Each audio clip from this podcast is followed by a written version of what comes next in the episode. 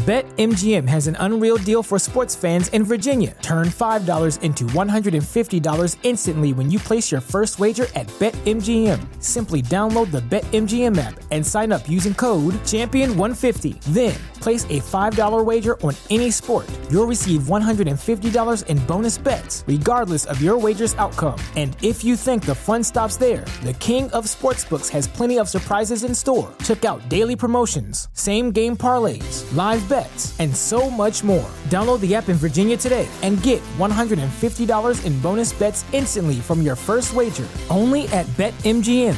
BetMGM and GameSense remind you to play responsibly. See BetMGM.com for terms. 21 plus only. Virginia only. New customer offer. Subject to eligibility requirements. Rewards are non-withdrawable bonus bets that expire in 7 days. Please gamble responsibly. Gambling problem? Call 1-800-GAMBLER. Promotional offer not available in Washington, D.C. Catch those springtime vibes all over Arizona. Break out of the winter blues by hitting the water at one of our lake and river parks. Take a hike among the wildflowers. Just make sure to stay on the trails and leave the flowers for the bees. Discover Arizona's best kept secret and visit azstateparks.com/amazing to start your springtime adventure. What's up, fellas? Welcome back to another episode of Convos Over Cold Brew with me, your host, Emma Abrahamson. Today we're talking to my friend Lucy Bartholomew, who is an Australian professional ultra/trail runner. She's 24, so she's my age, and she's also a huge foodie, and we have a lot in common. And I thought it would be really cool to have her come on the podcast and share a little bit about trail running, because it's something I don't really know much about, and she's elite. Most notably, in my mind, in 2018, she took third for females in the Western States, which you guys might be familiar with. But that's enough of me talking. Let's just get straight into the episode.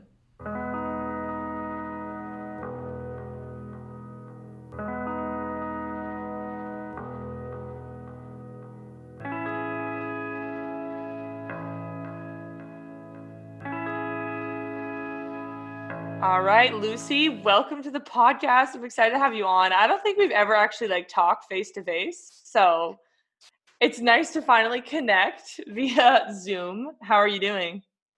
Yeah. Hey, Emma. Yeah, it's the first time I've actually gotten to speak to you, not through Instagram or through messages. But yeah, it's good. I'm in Australia. It's cold, but it is getting warmer and the days are getting longer. So it's the only way is up from here. That's great. It's so funny to even think about that. I don't think about that often because our days are getting shorter and it's getting colder. So we're headed into the winter, you're headed into the summer, which is bizarre. My brain can't comprehend it. I don't think I've ever been anywhere that has a change in season like that for me.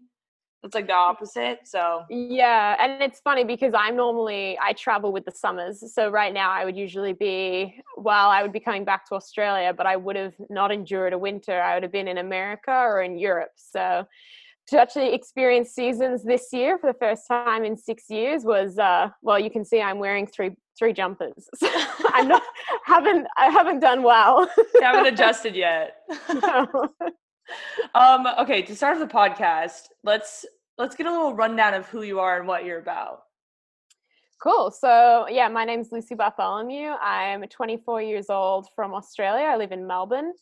And I run ultra trail. So ultra distance, for those who don't know, is anything over a marathon. So anything over 42.2 kilometers, 26 miles, is considered an ultra. My kind of passion and my love for it is more around that 100-kilometer distance up to 100 miles, so up to 160 kilometers. And I ran my first 100K when I was 15 years old. So I've been at the sport for 9 years now, but I'm considered still the baby and will always be. And apart from that, I just love community. I love just being outside. I just love sport. And pretty passionate about kind of plant-based eating, moving your body, and I guess just kind of enjoying life. Yeah. I just can't even imagine running that long, that young. How did you get into it? Yeah. So my dad, he ran a lot of the Melbourne marathons. He's run a lot of road marathons, and he was getting older and getting slower. And he kind of, his solution to that was, I'll just go further, and then slowing down isn't that big a deal. And so we just kind of trained together. I would ride next to him, he'd run. And then as I got stronger and older, I ran, and he entered this 100K race in the Blue Mountains in Sydney, and he was terrified. And I went up with him at the age of 13. And I remember just waving him off from the start line and being like, well, what do I do for the next kind of God knows how long? And so I got all his stuff, put it in a backpack, and did what I'd been doing in training. And I just ran, and I ended up following the course, and I took a few shortcuts. But I got to a lot of the checkpoints before he did, and he was like, oh, Lucy, like the hills out there. And I was like, yeah, I went up them, and I had all your shit in my backpack, and here I am, like, gonna help you. And yeah, and at about 80Ks, he said, you're not crossing the finish line with me, you know, like you've got to like just chill out, go have a shower, and just meet me at the end. And yeah, when I finished that race, I was like, I gotta find a 100K race that will let a young 15-year-old in. And yeah, I managed to find one that kind of said, you can enter the race as long as you run side by side with your dad. And so that's exactly what I did. Oh my gosh, that's wild. Like, were you running before that, or was it just kind of like, whatever, just training with your dad, alongside your dad? Or did you do anything competitively before entering that race? No, like I ran school cross country and school athletics because it's compulsory here. And that was kind of the 3K. And the 3K is, you know, not a popular event, especially for females. So I was kind of like, would get through to, I don't know what it is in America, but for us, it was just like the regional and then the state. But I think that's not as competitive as what it is in America. And then, yeah, like it was kind of like I ran because I knew I had to run. And then I played a lot of team sports, and running was the convenient thing to do when you didn't have any friends to throw a ball at. So I was just kind of, yeah, it was just the convenient fitness. But then I now just love the simplicity of it, is that, you know, you're doing triathlon training. That's the example of how hard and how much equipment and flat tires and goggles. Yeah, I know. I don't want to talk about it. My wallet literally hates me. It's just the biking. The running is fine, and the swimming is fine. Like, swimming is very minimal. I mean, I haven't even been swimming that much, so maybe that's also it. But the biking, man, like there's a reason why there's only usually older people in the sport, because you need money to do it. It's so expensive compared to running. Yeah, totally. Yeah. It's wild. So I'm curious, like, what is a typical week of training like for you? Yeah. It's not as probably as extensive as what people think. I think people look at ultra runners and they're like, man, you just must run all the time. And, you know, one, we don't run all the time because in those distances, there's a lot of walking, and you can practice that. And there's a lot of eating on the run, and it's just kind of like having a buffet in your backpack and going for a hike. We call that training in our sport. So a week for me is, you know, Monday is always a rest day. I'm very consistent with that. And then I run about 130 kilometers. I have no idea what that is in miles. Someone can convert that. Someone can convert that. And it's just made up of easy runs, but I have been starting with this whole lockdown. I've just kind of, we've got a bit of a time restraint on how long we can be out. So I can't do the long runs. So instead I've just been trying to do a bit of faster stuff, and it's a lot flatter because it's just around where I live. Nice. Okay. I just did the conversion. It's a rough conversion. I think it's correct. It's about 60 miles a week. Yeah. Okay. Which listening to your other podcasts, I listen to some of the others, and yeah, it's amazing how much people are running.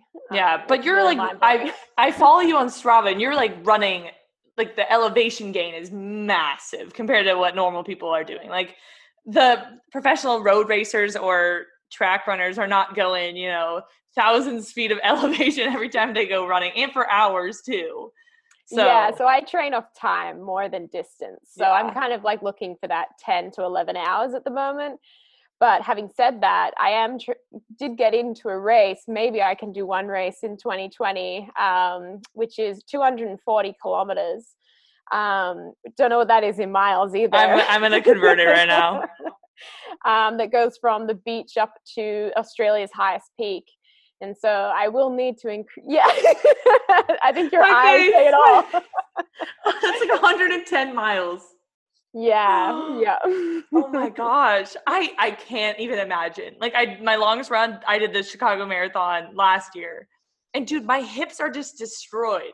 Like, how do you run for that long? That was like the number one question I got from anyone asking on the Instagram. How do you do it? Yeah. And I have to say, you know, I followed your build up to that Chicago marathon, and road marathoning is very, very different to trail running, you know, especially for your hips and your bones and your muscles, because you are moving in so many different directions with the roots and the rocks and the trees. You know, you're constantly changing, and it's a lot more forgiving to the body. I honestly think that, Emma, you would be an amazing ultra athlete. I know that you've got Sage Canaday already kind of writing on your YouTube saying that you need to collaborate. Yeah, but like Sage, dude, I fall every time I run on the trails. I don't know.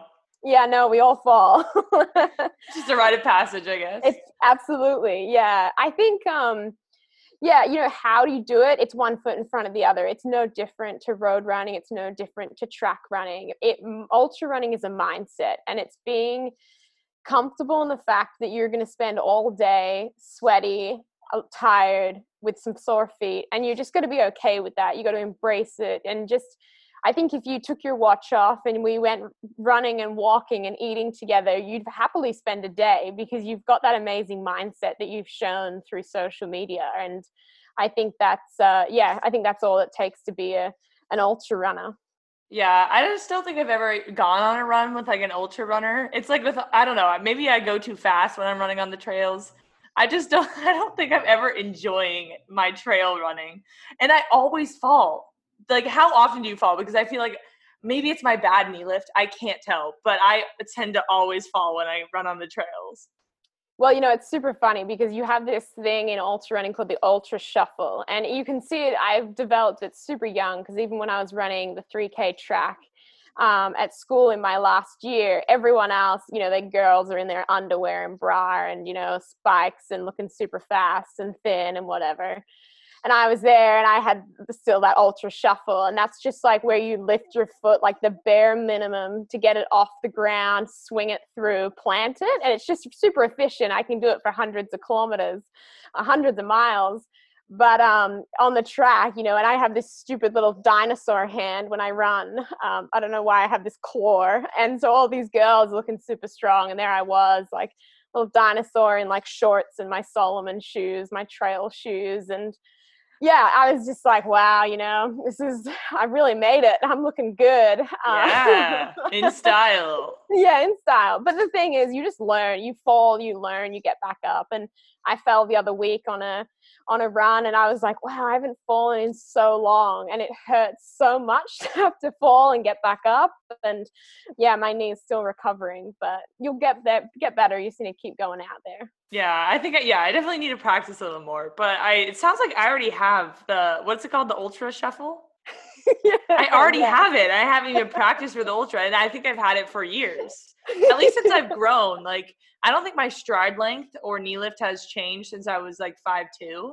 So I just, my feet, I think they get 1 inch off the ground, you know? So if there's anything impeding that, that's where it just starts to tumble. Like, that's where I fall on the ground. So yeah, maybe I just need to go up on the trails and practice that a little more, but I'll probably fit right in, I'm assuming. So we would love to have you, Emma.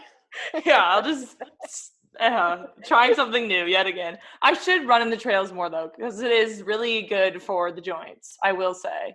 Yes, yeah. And the mind. And the mind. It's nice to be out in nature. It makes all the difference. Like running in the concrete jungle is just kind of, it gets rough after a while, man.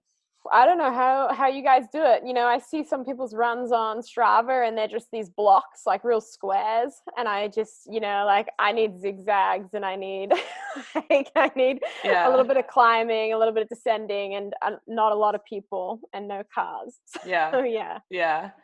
Are you better at like uphill running or downhill running? Because downhill running frightens me.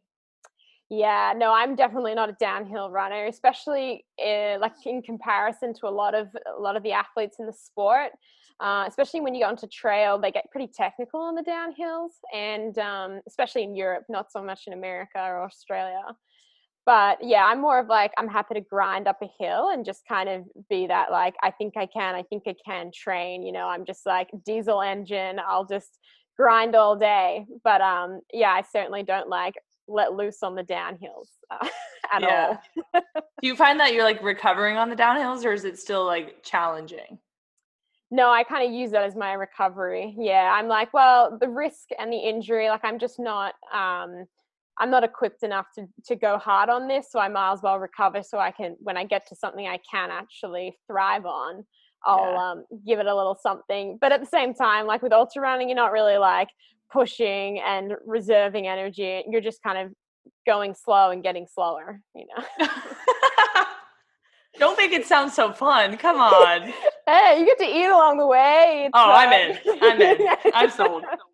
Okay, questions about that. I got so many questions about fueling while running. My first experience of fueling while exercising, I was on the bike last year when I was training for the marathon, because I was like biking a lot to build up my base.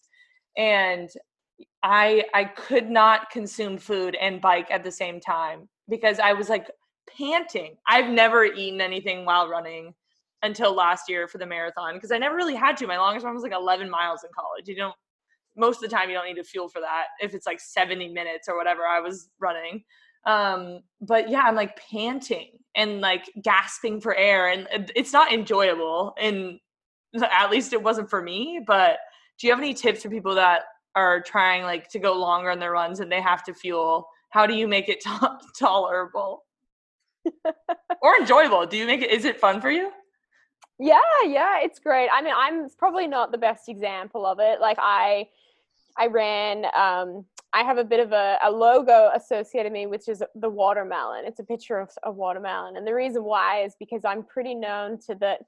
I kind of just, my nutrition plan falls away and I'll run 100 kilometers just off watermelon, which is not enough calories. And that's what happened. Yeah. What? I did this 100K race in South Africa, and I got about, 10 kilometers in, and about 60-mile race. And I was about 5 miles in, and my body was just like, no, we can't do gels today.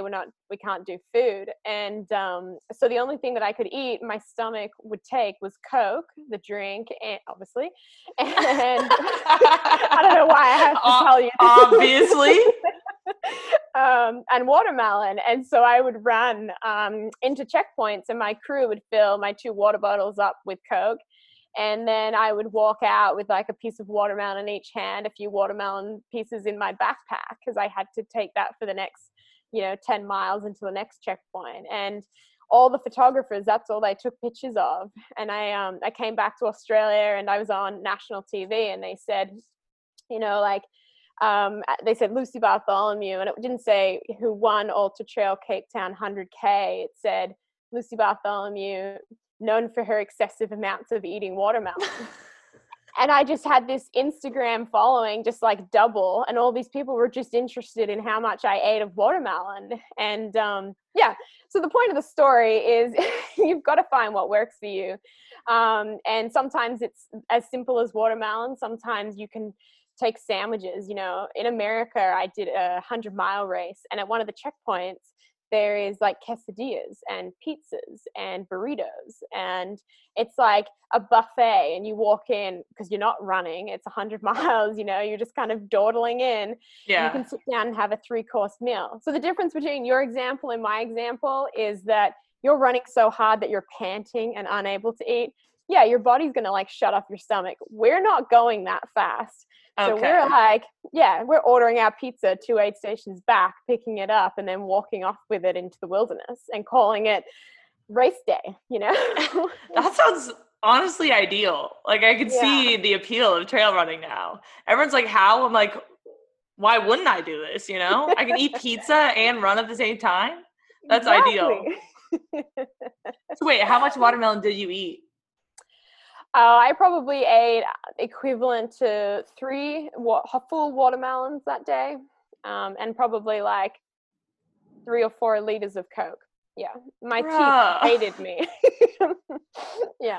How was your stomach okay? Like, weren't you super bloated, or did just like running and walking help de-bloat you as you ate it? Yeah, it was fine. I think it was really just, you know, like watermelons, obviously a lot of hydration, and Coke's a lot of fluid as well. And I was sweating so much in South Africa that it was just kind of like water and energy in, water and energy out. So I was, it wasn't a great thing to do. I bonked pretty hard at the end, but it got me to the end, and that was the main thing. Yeah. I guess you just got to listen to your body then. Yeah, I think so. A little bit. Fight it a little bit. Listen a little more. Fight it a little bit. Fight the urge to only eat watermelon. Have you done it since, or is that a one and done kind of situation? Well, then it became kind of my thing, and people started gifting me watermelons, you know, everywhere I went around the world. It was kind of like, oh, you've got to try the Spanish watermelon. Oh, in Mexico, we have a yellow watermelon. And I was just like, oh, like, I'm kind of done with the watermelon thing. Like, the watermelon thing was like, can I change my fruit? I don't need any more, please. Yeah, but then, like I ran the 100 miles in America, Western States, which is in California in June, and it's really, really warm there. And it was kind of my fallback was watermelon, because it was really hydrating. Those canyons got up to, you know, 100 degrees Fahrenheit. And it was kind of that and what else did I eat? Pickles were kind of my two things. I mean, you need the salt. I could see why you would crave pickles as part of that. Yeah, but that's like no nutrition at all. They're like 5 calories or something. Yeah, no. So like along the way, you know, I use Spring Energy as my gels. So they're an American-based company they make like real food gels that are used with a base of rice, bananas, kind of like pureed baby food. Which my stomach is like, oh, cool, we eat a lot of like pureed food and fruits and stuff. Whereas other gels like made with maltodextrin and really, really syrupy, my stomach is just like, we never eat this except for race day. I don't know what to do with it. Yeah. And so I kind of learned that I'm better off, you know, using those Spring Energy gels, but they're kind of like, there's only so much kind of baby food texture you can eat before you're like, wow, poor babies, you know, this is not. I feel bad for the kids out there, man. As you're running 100 miles, man, those babies eating this food, yikes. Yeah, all those ones sitting down, hanging out, like, man, they got it bad. Oh, that's funny. Okay, let's get into some more listener questions, because I know people, they want to pick your brain and they want to know more about ultra and trail racing, and you are an expert. I mean, I don't really know that much about the scene, so I want to hear too. To start off, what are some shoe recommendations that you have? Yeah, cool. So I'm paid to say Salomon. So I'm going to say Salomon trail shoes.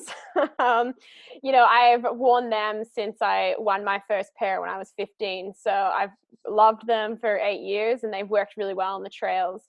You got to find what works for you. I know that, Emma, I think you've run in Hokas before. Is that right? Yeah, I've run in Hokas before. I like them. Yeah, so they make really good trail shoes that are really like forgiving for your feet. Salomon tend to go for more of the fast and light approach, which is for me is better. You know, I don't need a big drop, and my feet are really strong and really accustomed. But if you're new to the sport, the thing is in Hokas, you're definitely going to trip on shit, because they're very, very like wearing wedges, you know, like high heels. They are. It's like running on a cloud. It's a thick sole. Thick sole. Yeah. I think you just got to find what works for you. Every foot's different. Everyone's going to find different things. But it's really obviously very, very important that you find a good pair of shoes, because, they're going to be with you every step. Yeah, that's a long way to go with uncomfortable shoes. Yeah. Do you think it's best to like go into a store and like try them out? Like, how do you think people could find good trail running shoes? Or is it just kind of trial and error? Like you try a pair and you're like, oh, got a big blister, on to the next one. Yeah, I think, you know, going into a store is definitely, I think, helpful, you know, but you're not going to know because of the way that trail running isn't just repetitive motion. It's not like road running where every step is kind of the same. With trail running, you know, you do land on uneven rocks. You do kind of skid a little if you're going on a steep downhill, you know. If you're going to run in snow, then you're going to learn to slide on the shoes.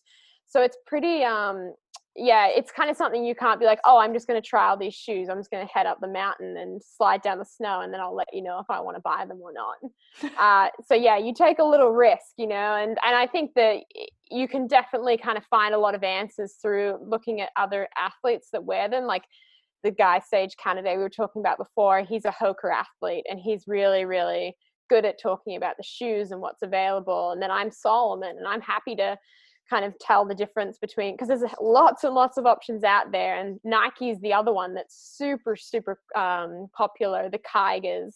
I know that people love those because they can kind of do road and trail, and it's not like I have to invest in a whole new pair of shoes, but I can have a hybrid that does both. Yeah, that's interesting, because when people ask me for shoe recommendations, I just tell them to go to their store, because I mean, I wear Nikes and I love Nikes, but like you said, every foot is different. So it's hard to give a recommendation, but it's easy to tell someone to go to the store so that the people there can like look at their running gait and analysis, and you can like do the little test run on, I don't know, the 10 feet of surface area there is, or maybe like some stores have treadmills now, but it's different for trail running because you can't, like you said, just go up a mountain and see how it feels and return them when they're all dirty and roughed up. So that's interesting. What do you take on long solo runs? Like, what do you bring with you? Yeah.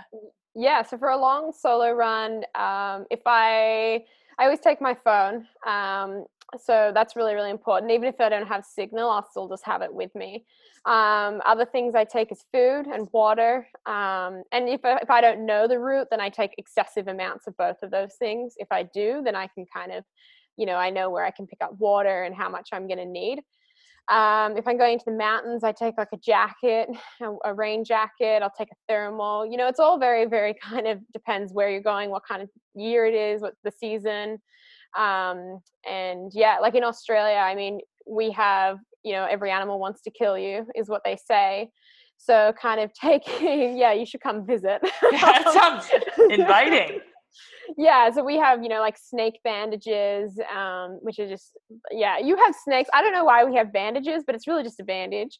But which is good in case you roll your ankle. Like there's just so much that can happen, and you're very inaccessible when you're on the trails. So you just have to be completely self-sufficient, but also have your backup plans. Like if things happen, you need to, know how to get out of there and what you can do. You know, in my backpack, I usually take like 500 liter of water, whatever that is in your metrics. I don't know. I have no clue.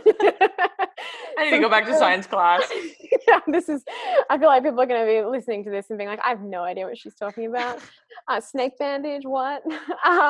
But yeah, you know, some first aid, a jacket, some food, some water, and you're pretty good to go. A map if you're going to get lost. Yeah. Man, you must be quite the adventurer. Yeah, well, you've got a backpack in this sport, so you've got to get strong holding quite a bit of gear. So you kind of, you're like a little explorer. Yeah, that's pretty cool. This is a question from a listener, aka Emma Abrahamson. What is the scariest thing that you've like encountered on one of your runs or races? In America, I ran into a bear. Oh no. And that was kind of, it was so exciting to me, more than scary. I was just like, oh, I finally got to see one. But then it was kind of, what do I do? You know, like, and that was a really, really cool, but really scary experience. So that's probably my animal one. And then probably the craziest thing was I was running in Norway, and I was running down this ski slope, and I slipped onto my bum, which I knew was kind of like something you could do and people did. And I got to the bottom of the ski slope, and I could feel my my leg like tingling.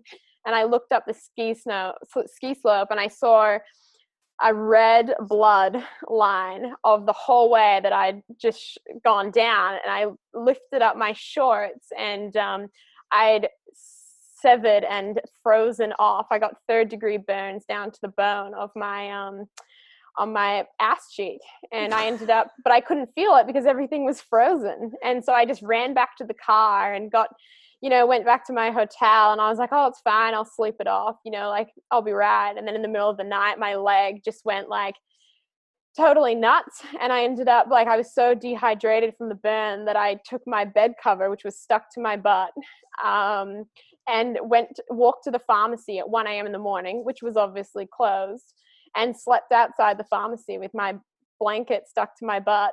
And then I shouldn't be laughing. I'm sorry. Keep going. And then the pharmacist came to open up the store and found this Australian girl with half a butt cheek missing. And it took me to hospital. And are you okay? Yeah.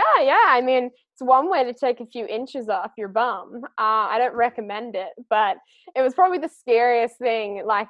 Aside from an animal or running into someone or something, having to deal with that in a foreign country was probably the scariest thing I've done. Oh my gosh. Was anyone with you, or did you tell anyone, hey, my butt cheek is frozen off or extremely bloody? I was meant to race and I ended up not racing, and I had the race directors visited the hospital where I was, and it was just kind of one of those things where you're just wow, this is so embarrassing. I now have to travel to Greece to meet my mom, and I'm sitting on the airplane with a donut cushion to lift my ass cheek off the seat with a diaper that wraps up to my torso, and every time I need to go to the toilet I need to slice it down the side and rewrap. So it's that sounds wow. A painful and a really bad recovery process. Did it take you a while to recover from that? Yeah, it took me a while. I don't know if I fully have full feeling back. If I fell on it, I don't know if I would be certain areas. I don't think there's any nerves anymore. But I mean, I went to Greece and I ended up, they were don't get it in salt water and don't let it see the sun. And I was I'm in Greece. This is not going to be good. But I ended up going into the sea with it. And I felt the sea water just totally burnt like hell when I went in, but it came out the other side. And I was I think this is really good for it. Okay. There you go. You're finding what works. Don't take that advice though. Yeah. Please, no one listen to that advice, but it worked for you, but that's it. Yeah. Okay. Next question. Whoa. I'm all over the place, but you probably travel the most out of anyone I follow on Instagram. What is your favorite place that you've traveled? I feel like you're always on the move. Yeah, I do. I'm really home normally in Australia for about 2 to 3 months of the year. My favorite place that I've traveled to would be probably South Africa.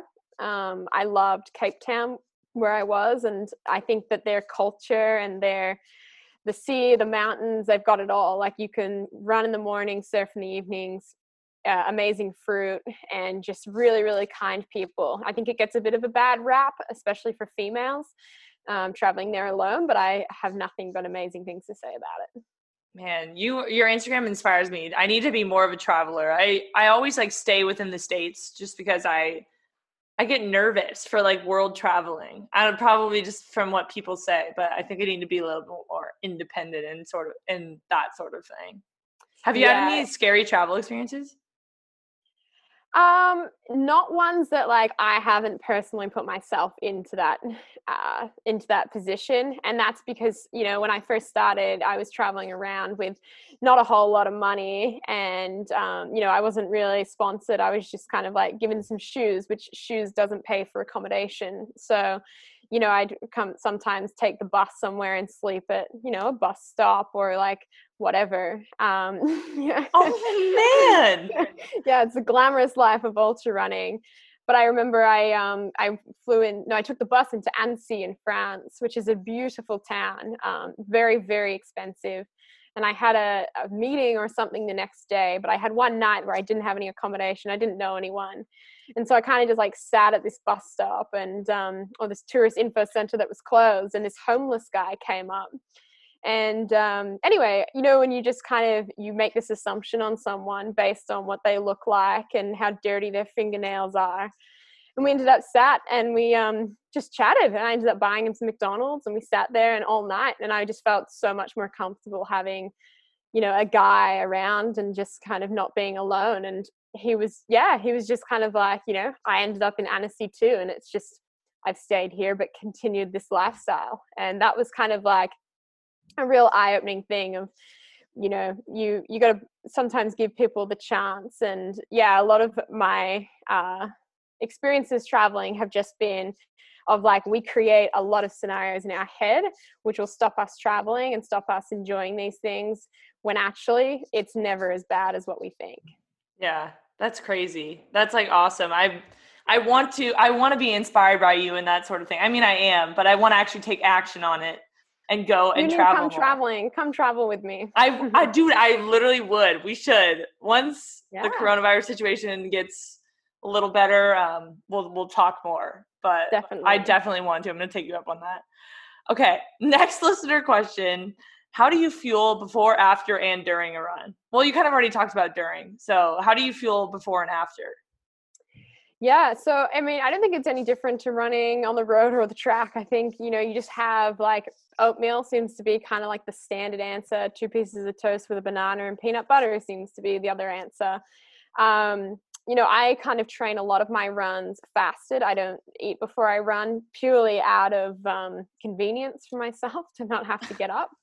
But I'm also really aware and becoming increasingly more aware of kind of what the implications of that can be for some people. I don't seem to have the problems of, you know, the hormones and kind of, you know, it's an intuitive thing. And if you're just doing it because you're trying not to eat as much and you think that's better for your running, then that's a different case. I'm just, you know, I'm lazy, I'm content, and I'm fine to run for an hour or two without anything. And then after running, gosh, you know, anything. Like, I really love a smoothie bowl. I think it's the best way to get like ample nutrients in to, especially eating a plant-based diet, you're kind of just wanting to get as many nutrients as you can in, and lots of nuts and seeds and cereals and, fruits and veggies. And I don't know. I think that nutrition is something that people are so fascinated in. And I just recently released an ebook, which is on my website, of there's about 80 recipes in there. And I think it's like, when I was typing up the recipes, I was like, man, hummus, that's not really a recipe. Like, come on, Lucy. And then people just like, oh, it's just so easy to make, you know, like, and I was like, wow. Okay. Like, really, we can go back. Like, let's just scale it back to the basics, you know? And I think that like your recipes are amazing because they're not using like Amazonian 70-year-old chia seeds that you need to find and source and pay thousands of dollars for. It's like, no, pumpkin puree, some peanut butter, some oats, and you've got, you know, your fall addiction thing that you like. And I just think especially plant-based eating gets a bad rap for being either really, really expensive, really, really inconvenient, or really like non-versatile, like it's just salad. I mean, I don't eat any different than what probably Emma eats. And I just want convenience, I want cheap, I want tasty, and I want to be full. Yeah. Yes, yeah. It is crazy how people think eating a plant-based diet is more expensive than eating like the normal traditional whatever diet, Western standard American diet or whatever.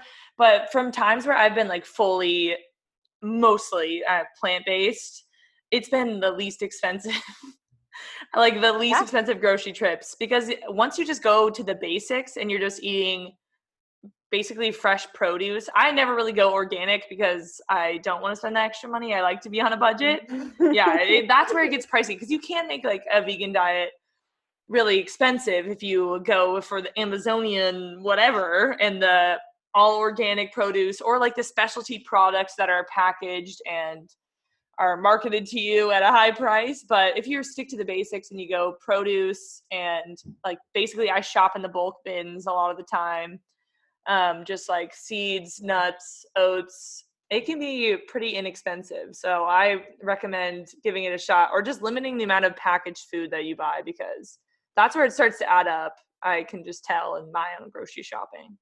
Yeah, definitely. I think, you know, like there's 2 ways to be vegan, right? And there's ultra plant-based, and there's, you know, there is the rice, potatoes, cabbage, like carrots, you know, like they're considered peasant foods because that's what they gave like the slaves of the world. That was kind of the cheapest way to feed them, was like bags of oats or whatever. But then there's now these new things that are just like, oh, you can have fermented falafel balls that have been sitting in Colombia for 6 years to ferment and become the best thing for you, and they're going to make you thrive.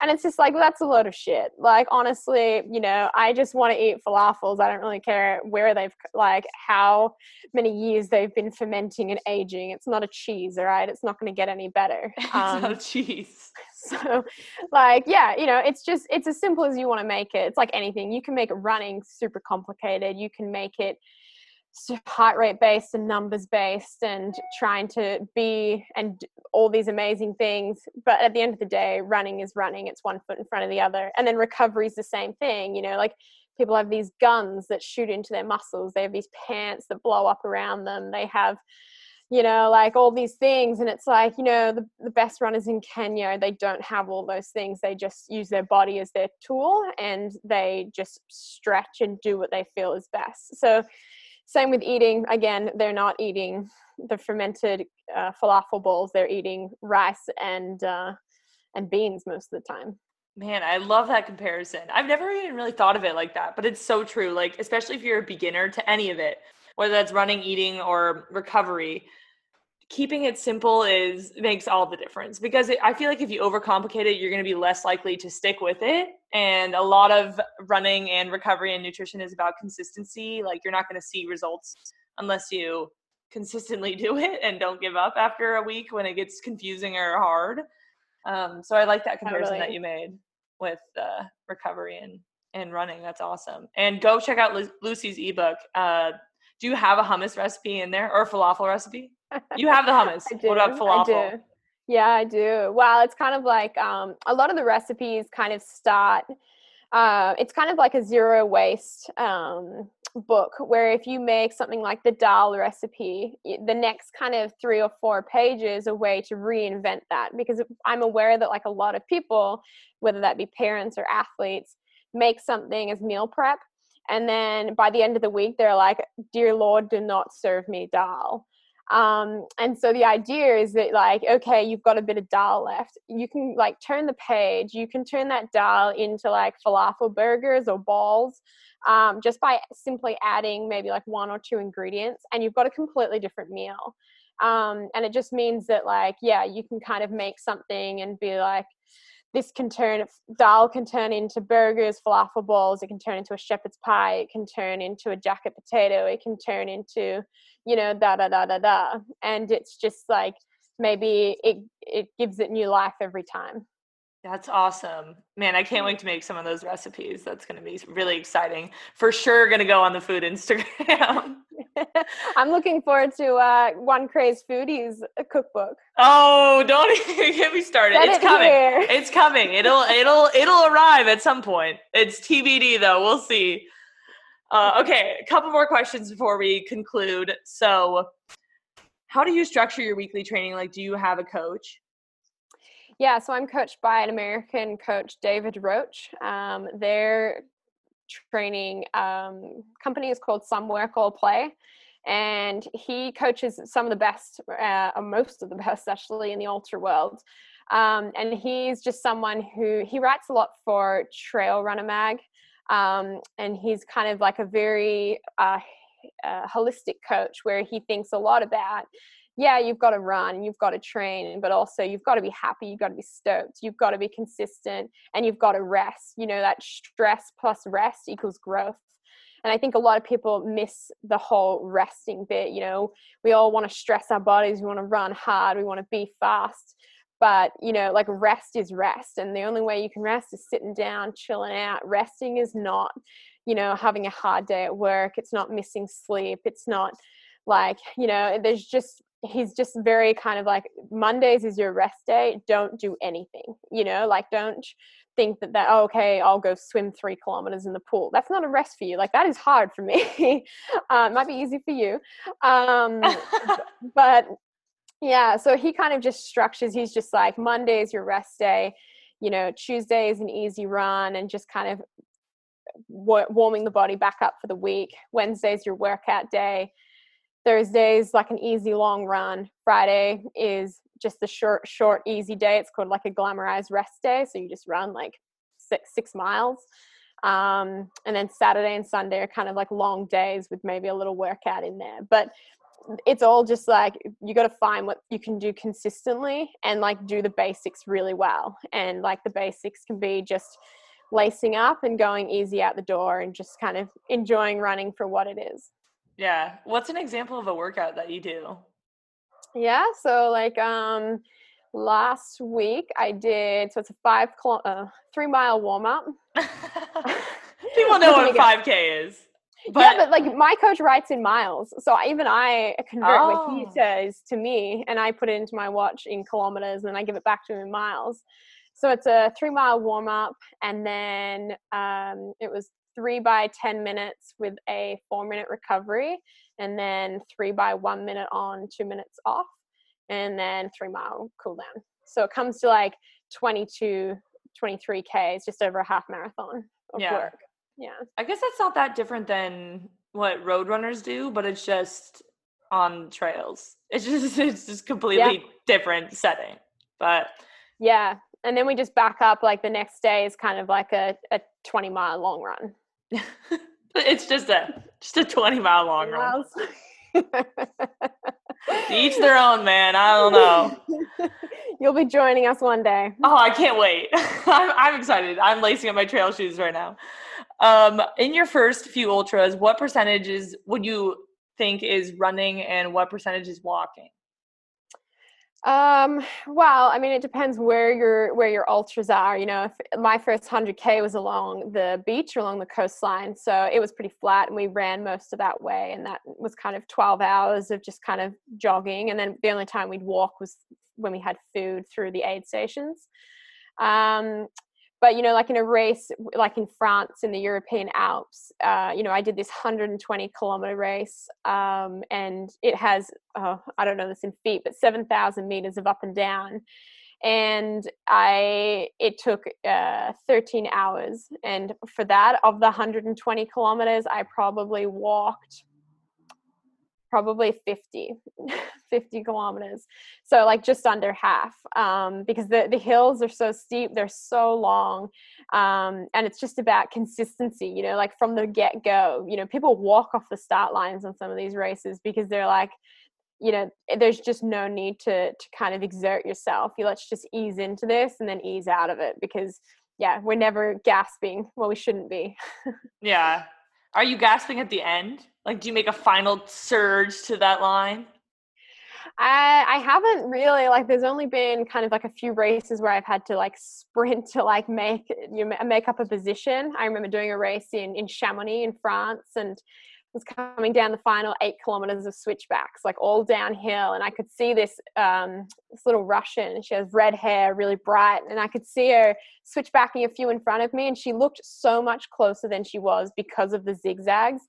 But actually I think she was like a kilometer or so, but we ended up, coming into town together and, the train barriers went down because a train was coming through and she stopped for the train. I was like, I'm not stopping for a train. If I stop, I'm not going to be able to start again.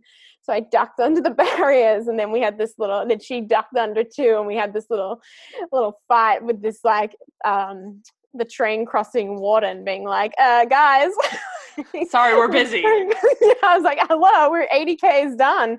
I'm getting to that finish line. So who won? Who won the Duke? I did. Okay, yeah, that's what we like to see. Sorry to the other girl if you're listening. She has no idea who I am. Okay, 2 more questions. How do you stay entertained or stop focusing on the pain during ultra runs? Yeah, first of all, pain's probably, you know, like pain is, there's 2 types of pain that you should be feeling and you should recognize, and that should maybe lead to you stopping or slowing or adjusting. And then there is pain of just like, wow, this is just really long and really like boring and repetitive, and like that's kind of painful in a way. For me, you know, sometimes it's music, sometimes it's a podcast. Like I've listened to, I think I can proudly say I've listened to all your podcasts now. Oh my gosh, I'm honored. Yeah, I have a lot of times. Yeah, you do. I think I went through like 3 or 4 of yours in one go. Just kind of kept rolling through. Voice. Yeah, I was like, it's Emma again. Oh, this girl again. All right. No, it was great. Very entertaining. So kind of podcasts and music are something you can do if you really want to pull yourself out of the present moment. But for me, you know, time really does pass. And I think that's the most important thing to remember with ultra running and with probably just running in general, is like there's moments where you feel shit and things hurt and time suck and it seems like a really long way. But everything passes and everything moves on. And, you know, within a few moments you can be, oh, this is the best thing ever. I love running. I'm so strong. I'm so empowered. And I think that sometimes it's best not to like plug something into your ears, but instead just to kind of like focus on where you are, what you're doing, why you're doing it, how amazing it is that you have the freedom and the ability to put shoes on and to go for this run and to sign up. You know, for me, I travel so much and I'm running in places that are so just kind of, I never thought I'd get to, that, yeah, it's just like, wow, like, even if this is a little painful because it's a long way, it's still like one of the best things. And I'll look back on this and be like, wow, you know, this didn't suck because of the pain. It was awesome because of the opportunity. Oh my gosh, Lucy, you're so inspiring. You literally inspire me. I run with music every single run. I almost never run without music unless I'm running with a friend. But I have a hard time doing it without it. The only time I really do is during races, which is weird. I should probably train myself to not. I just love listening to music, but I should experience the world a little more. I was running this morning and I ran for 10 miles and I was like, and I went out and you know, when you just like, you know, a run's going to feel long kind of in the first few minutes, you're like, oh, are we there yet? That happened to me yesterday. And I started doing this thing. I've been doing it for a few years now, but I do it on and off where I just breathe in and out my nose. So you close your mouth and you just breathe in and out, and it really slows you down, but also makes you really focus on just kind of like your breathing. And I find it, and it's really nice because at the moment people don't really want to talk to you because of COVID. So you don't have to worry about like having a conversation with someone or like smiling at them because people's wearing masks and don't see you. And I just think it's such a nice way to kind of like really become in tune with your body because you're listening to your breath, like you're just trying to breathe in and out. You're trying to stay, slows you down. Yeah. But like, that's perfect on an easy day. And it's one of my favorite things to do, just kind of like zone in on me and just like have control over something. And then you just like looking around and you're like, this isn't so bad, you know, this is 90 minutes of my life that is just like just about me and my breathing, and no one cares what I do. That's so funny because I feel like the reason that I'm like force myself to listen to music, I don't force myself, I like listening to music. You don't want to hear the breathing because I don't hear my breathing. And the thing is I can't listen to podcasts on runs because I don't like to hear my breath. I like, my breath needs to be toned out because maybe I'm breathing too hard. Maybe I'm going too fast on my runs. I can't tell, but there's something, I probably am. Honestly, I think that's it, but I'm panting. And every time there's that gap between songs and I like hear myself gasping for air. I'm like, no, next, please, next song. No. And that's the thing, right? Like, you know, you can never do your easy runs easy enough. And I was the same, like when I was kind of coming back into, I had a bit of a tough year last year, and I was the same thing. I just did not want to hear my footsteps. I didn't want to hear my breath. I didn't want to like, I was just so like, oh, Lucy, you sound so heavy. And oh, Lucy, like you're breathing so hard and you're going so slow. And I had all these judgments. And it's having that ability to change your mindset of like, wow, like I'm taking all these steps and my body is coping through all of that. And all those breaths are like, they're super, super special. You know, we're so lucky that we have the ability and the opportunity to go and breathe hard for an hour or whatever. But I think instead of like putting myself down for all those things and being like, ugh, like Lucy, you're disgusting. Like, look at that, you know, instead of being like, wow, Lucy, you're doing it. And whatever that looks like, you know, in my reality and in someone else's reality, because we all think that we're breathing a lot harder than we are, and that we're sounding a lot heavier, and we look a little bit less professional than we should. You know, if someone else is probably driving by going, heck yeah, look at that. That's awesome. That's so cool. I'm going to get out there. And yeah, it's just kind of, I think you should really challenge yourself this week to run without music and just kind of appreciate it is for what it is. I'm literally going to do that. I'm going to go run in the trails this week, and I'm going to run without music, and I'm going to be in tune with my breath, my body, the outside world, my feet. Lift your feet a little bit. Lift my feet, for sure. Okay, last question to close out the podcast. What is like your long-term what's your long-term goal with running? You know, I don't really know. I think I want to keep it in my life. I want to keep it consistent. I don't want to do what I did kind of going back into 2018, 2019, where I kind of took running for a little bit of granted and outran my love of running, which is something that I always said, like, if I ever stopped loving it, I would stop doing it. But it's amazing how you can kind of lose sight of whether you're really loving it or whether you're just, this is your routine. Yes. I relate to that very hard. Yeah. And I think it's amazing that women are speaking, or women and men, but especially females are speaking about it, because it is so common. So I think, yeah, like that's probably the area that I'm super interested in is, you know, that kind of, you know, having that self-love for it. And that's why putting out the ebook was kind of like the recipe book was just kind of like, you know, self-love comes in forms of movement. It comes in forms of nourishment. It comes in forms of connection, and like being aware of the people you follow. Like I follow on Instagram, I think about 50 people, and it's because those 50 people are people that add to my life and they give me something. And someone like you, Emma, is, you know, I've never met you, but I've received messages from you and I've spoken to you and we've WhatsApped, and, you know, it's kind of like, that's what I want to give to the running world is like, just that perspective of like, it is not everything. You are not your results. You know, I've had great successes. I've also had really big failures. And when I had the successes, people were like, oh, have you made it? Like, how has your life changed? And I can tell you, it hasn't changed at all. You know, like, still go home. I still struggle with self-image. I still struggle with trolls online. I still, you know, like, still all these things. I'm 24 years old. Like, give me a break. And so, yeah, I think with running, I just want to be, you know, something in the sport that is just like, everyone just hold your horses and just realize that like running is not the thing at the top of the, like the main thing in life. On your gravestone is not going to be your results.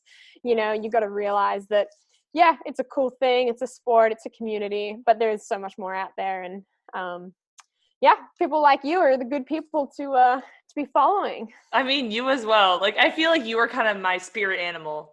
All right. We haven't even met in person, but I feel like we share so many of the same thoughts about running. I mean, what you said is basically kind of how I want to experience the running world moving forward, is just enjoying it, taking it for what it is, not overthinking it and putting too much pressure on the results, and just spreading positivity in terms of the running and the overall running experience. So I really enjoyed chatting with you today. I'm glad that I got you to come on, and it's been very insightful for me learning more about ultra running. I'm sure a lot of people listening as well, but where can people find you? Because I'm sure they want to follow you. They want to buy your ebook filled with so many good recipes. Yeah. So I'm mainly on Instagram, Lucy_Bartholomew. And I'm not going to spell that, but you can find it. It's pretty easy. Okay, cool. And then my website is where you can buy the ebook, or it's the link in my bio on Instagram. I am on Facebook, but it's pretty much a copy and paste of what goes on Instagram, so you don't really need to see it twice. And then I'm on Strava is the other way that if you really want to see what the training looks like and how slow we do go, that's the place to find it. Yeah, you're popping on Strava. You're popular on there. Yeah, I think people are just like, why? Why do you run so much? All the good content. Awesome. Yeah. Well, thank you so much for coming on. This has been really fun. Yeah, likewise, Emma. And like I said, you know, like, and what I've said to you previously is I would love to share a run with you on the trails to get you maybe inside the ultra running world. But, you know, like, I think that something like the camps, like I've put on a few camps, and I think that you would be an amazing leader at some of those camps for females especially, and just kind of merging those worlds of, like, you're a track runner and I'm an ultra runner. Like, people seem to think they're separate spaces, and they're not, you know. Yeah, let's make them one. Yeah, let's bring it together. Yeah, let's do it. A bit of walking and eating. Even better. Yeah. Awesome. Well, to close out the podcast, can we get a good old peace out, fellas? Oh, I've been waiting for this whole podcast. All right. Peace out, fellas. Thank you guys so much for listening to today's episode of Convos Over Cold Brew. I had a great time with Lucy. She's literally my spirit animal. Even though we've never met in person, I feel like we have so much in common. Thank you to Charles J. for supporting the podcast. I give one of my supporters a shout out in each episode. So if you want to support, it's just through the Anchor platform. It's super easy. The link is in the show notes. Follow Convos Over Cold Brew on Instagram if you want some input. Usually I ask if the listeners have any questions before I record the episode. Also, if you want to support the podcast for free, it means a lot to me when you rate and review the podcast. It helps grow it organically, and I just love to hear your feedback. Thanks so much for listening, and I'll hear from you guys in the next one. Peace out, fellas. Say goodbye to your credit card rewards. Greedy corporate mega stores, led by Walmart and Target, are pushing for a law in Congress to take away your hard-earned cash back and travel points to line their pockets. The Durbin-Marshall credit card bill would enact harmful credit card routing mandates that would end credit card rewards as we know it. If you love your credit card rewards, tell your lawmakers, hands off my rewards. Tell them to oppose the Durbin-Marshall credit card bill.